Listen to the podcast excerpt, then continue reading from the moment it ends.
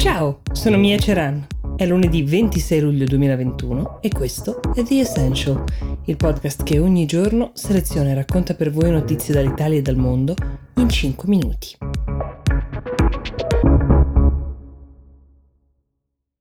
Forse vi è giunta voce in questi giorni di quella polemica sorta mm, in seguito delle dichiarazioni più o meno ambigue, diciamo, di alcuni leader italiani del centrodestra in merito ai vaccini. Qualcuno sostiene che sia un modo per ammiccare all'elettorato Novax, qualcun altro invece difende la loro posizione sostenendo che ciascuno abbia il diritto di scegliere in libertà se vaccinarsi o meno, come stanno dicendo. Forse è utile in questo contesto buttare un occhio a quel che sta accadendo in Russia, perché anche Putin, che è riuscito ad arrivare tra i primi, come sappiamo, nella corsa al vaccino con il suo Sputnik V, ha qualche problema adesso perché un'ampissima fetta della popolazione russa sta rifiutando di vaccinarsi. Intanto la situazione, la variante Delta è arrivata anche lì, ci sono stati nelle ultime 24 ore 800 morti e 24.000 nuovi casi, il 70% di questi è attribuibile alla variante Delta che dilaga nel paese. A maggio scorso Invece i risultati della campagna di vaccinazione sembravano aver dato un netto miglioramento, cioè quasi livelli pre-pandemici di ospedalizzazione. Adesso invece la conta delle vittime è salita a 151.000 morti dall'inizio della pandemia. Come mai la campagna vaccinale non sta funzionando?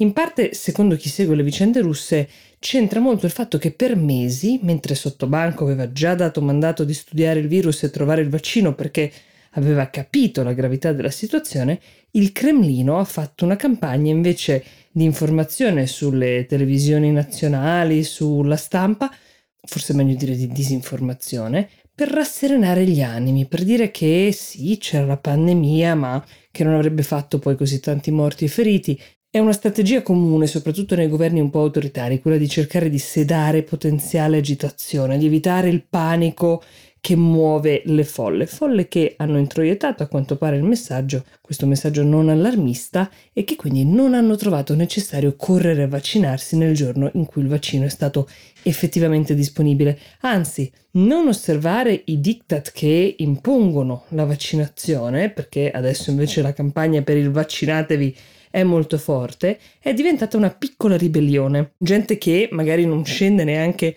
in piazza per protestare contro un governo autoritario, si sta prendendo invece questa piccola rivincita di autonomia e parliamo di circa la metà dei 146 milioni di cittadini russi che pare non abbiano alcuna intenzione di farsi vaccinare. Per ora solo 18 milioni di russi sono completamente vaccinati. È stata tentata anche la strada Macron, quella di imporre l'obbligo del Green Pass, quella che stiamo intraprendendo anche noi. Lo si sta facendo a livello locale e regionale, ma è esploso parallelamente il mercato nero dei falsi Green Pass. Bastano 40 euro per eh, riuscire a comprare online una certificazione che attesti di essere stati vaccinati ed entrare in qualsiasi locale o posto che si desideri. Ecco, forse la storia della Russia è utile per capire anche i toni molto forti usati da Draghi per invitare gli italiani a vaccinarsi oltre al pericolo generato dai politici che magari per un calcolo elettorale scelgono di non schierarsi dicendo che lasciano una libera scelta.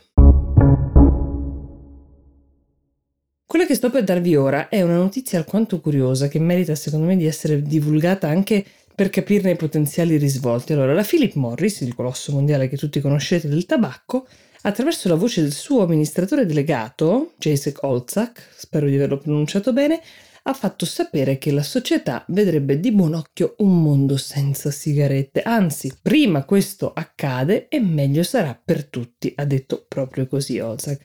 Un po' come ci auguriamo un mondo carbon free eh, entro la data più vicina possibile, senza emissioni. Così potremmo immaginare un mondo senza fumo, o almeno dove il fumo in teoria è illegale, considerato che le stime dell'Organizzazione Mondiale della Sanità parlano di circa 8 milioni di decessi l'anno causati dal fumo nel mondo, incluso il fumo passivo, sembra scontato essere d'accordo, però diciamo che il fatto che sia d'accordo anche un colosso come Philip Morris su una proposta che potrebbe portare alla morte dei loro storici marchi, tra i quali Marlboro, desta non pochi sospetti. Come l'ha spiegata il CEO? L'ha spiegata dicendo che Intanto la società sta investendo tantissimo nella conversione dei fumatori alle alternative, cioè le sigarette senza combustione per Philip Morris, le, le ICOS, l'e-vaping di altri brand, cioè le sigarette elettroniche di varia natura, però fanno sapere diversi esponenti della comunità scientifica bisogna attendere ancora diversi anni per dimostrare quali siano i potenziali effetti collaterali di questi prodotti su chi li usa. Di certo non abbiamo le certezze per ora che abbiamo invece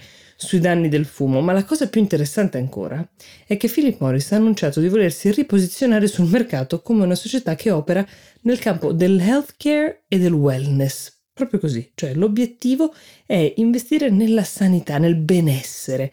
Ad esempio, tra uh, le accuse di ipocrisia che potete immaginare sono arrivate ci sono quelle dei principali portavoce delle campagne antifumo. Philip Morris ha chiuso da poco un accordo da un miliardo di sterline per acquisire la compagnia farmaceutica inglese Vectura che produce un inalatore in grado di curare alcune forme di asma, anche derivato dal fumo, ma anche alcuni effetti del Covid. Questo è accaduto qualche mese fa indica un po' questa direzione, almeno stando a quello che dicono per uh, Philip Morris, che sarebbe quella di, entro il 2025, vivere in un mondo senza fumo.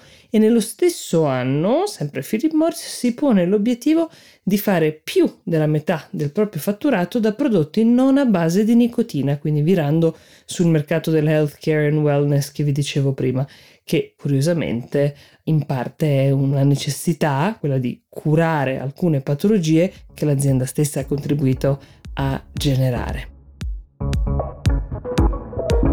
The Essential per oggi si ferma qui, io vi do appuntamento domani e vi auguro una buona settimana.